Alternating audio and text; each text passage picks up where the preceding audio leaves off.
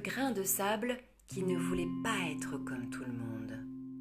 Il y a fort longtemps, dans l'immensité de la plage de Coco Beach, existait un grain de sable pas comme les autres, ou plutôt ressemblant à tous les autres, ce qui ne lui convenait pas du tout.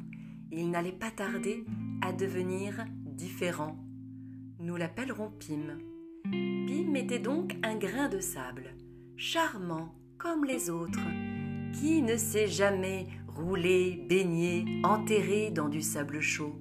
Tout le monde aime le sable. Pim, parmi tant d'autres grains minuscules, formait le sable. Sans lui, sans les autres, le sable n'existait pas. Mais Pim s'ennuyait fortement. Son destin tout tracé de s'agglomérer aux autres pour ne finir qu'un, le sable, l'angoissait profondément. Il était très difficile de dissocier les grains tant ils se ressemblaient, et c'était précisément cela qui rendait Pim très triste. Il voulait être lui, voilà tout. Un jour, Pim prit son courage à deux mains et déclara aux autres Les amis, je pars, je vous quitte pour une autre vie, je m'envole vers d'autres contrées.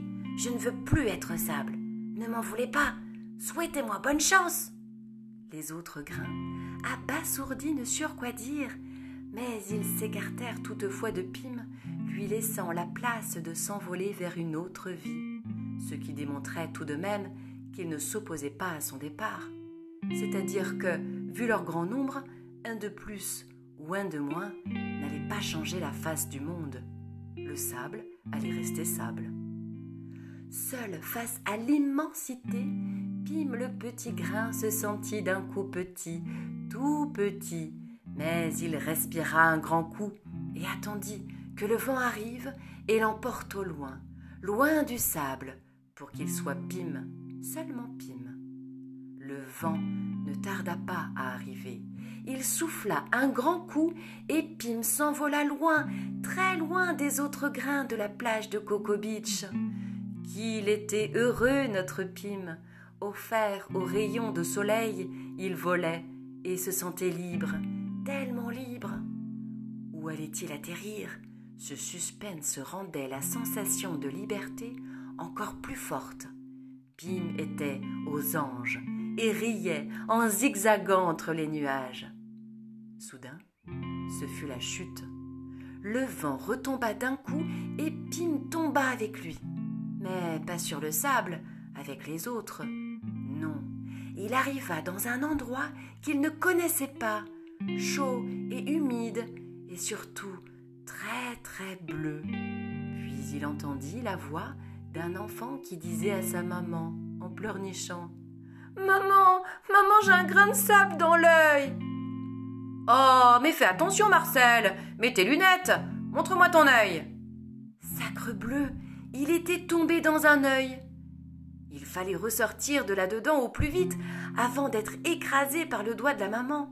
Pim profita d'une larme pour sauter dedans afin de s'enfuir. La larme avec Pim à l'intérieur atterrit sur le sable. Retour à la case départ. Enfin, cette plage lui était complètement inconnue. Il ne s'agissait pas de Coco Beach, sûrement une plage avoisinante. Ici, il était un étranger.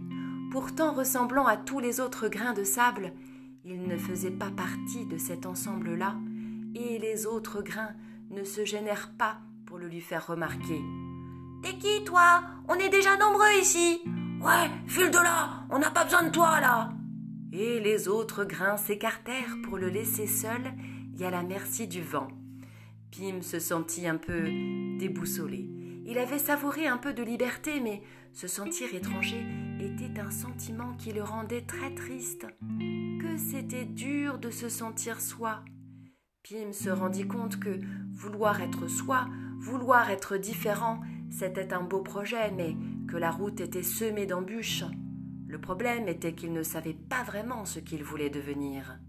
Être juste soi, Pim, c'était pas suffisant. Il lui fallait une particularité, un talent à exploiter. Pim réfléchit. Il regarda la mer et les reflets du soleil sur les vagues, l'éblouit. On aurait dit qu'il y avait des joyaux étincelants dans l'eau. Oh, Eureka Je veux devenir diamant Fier de sa trouvaille, Pim se laissa à nouveau emporter par le vent pour découvrir d'autres horizons dans lesquels il pourrait exploiter ses talents pour devenir diamant.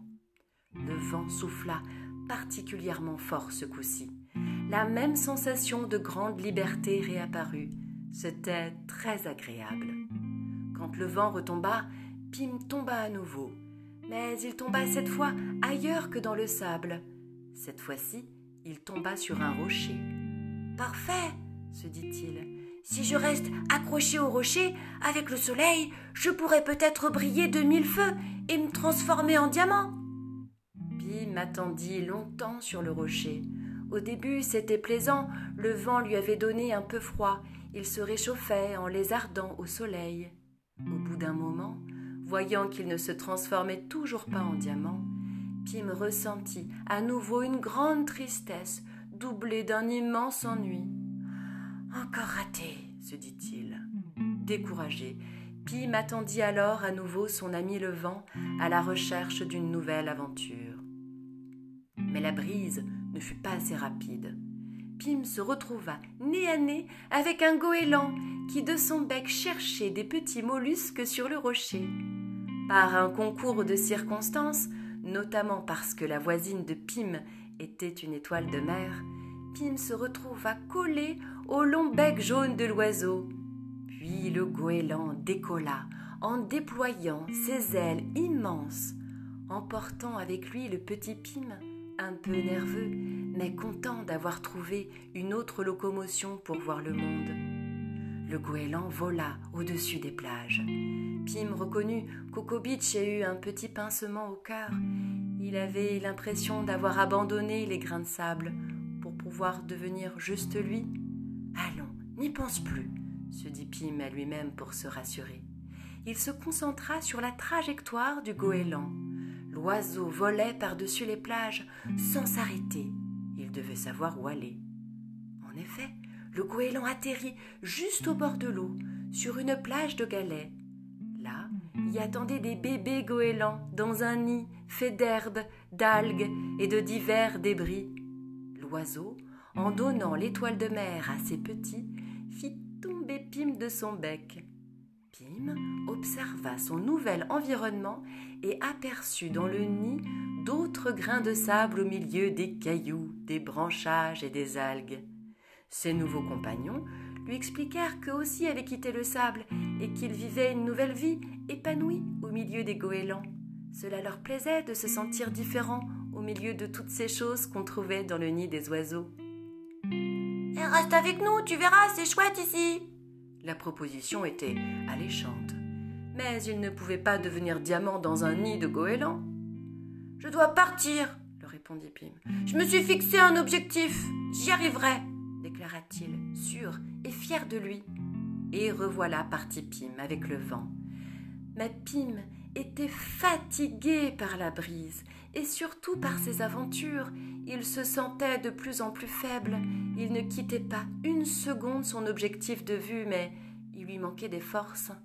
Pim tomba pour la énième fois avec le vent. À bout de force, il se laissa dégringoler au sol, au pied des vagues.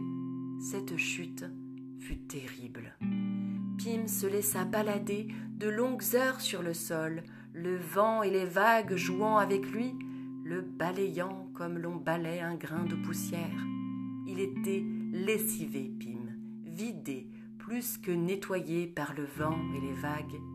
Il ferma les yeux et s'abandonna totalement, incapable de lutter. De longues journées, semaines passèrent avant que Pim le grain de sable ne reprenne ses esprits. Puis un beau jour, Pim reprit conscience. Il observa, écouta pour comprendre où il se trouvait cette fois-ci, et ce qui le frappa en premier était un silence assourdissant, rien à voir avec le bord de mer. Pim était à l'intérieur de quelque chose, quelque chose de brûlant, d'étincelant, ou bien était-ce lui-même qui était devenu cela? Combien de temps était-il resté au bord de l'eau, balayé, poli, sûrement transformé par le vent, la mer et le soleil Qu'importe, il était vivant, et il se sentait lui. Lui tout seul, et pas une partie d'un ensemble.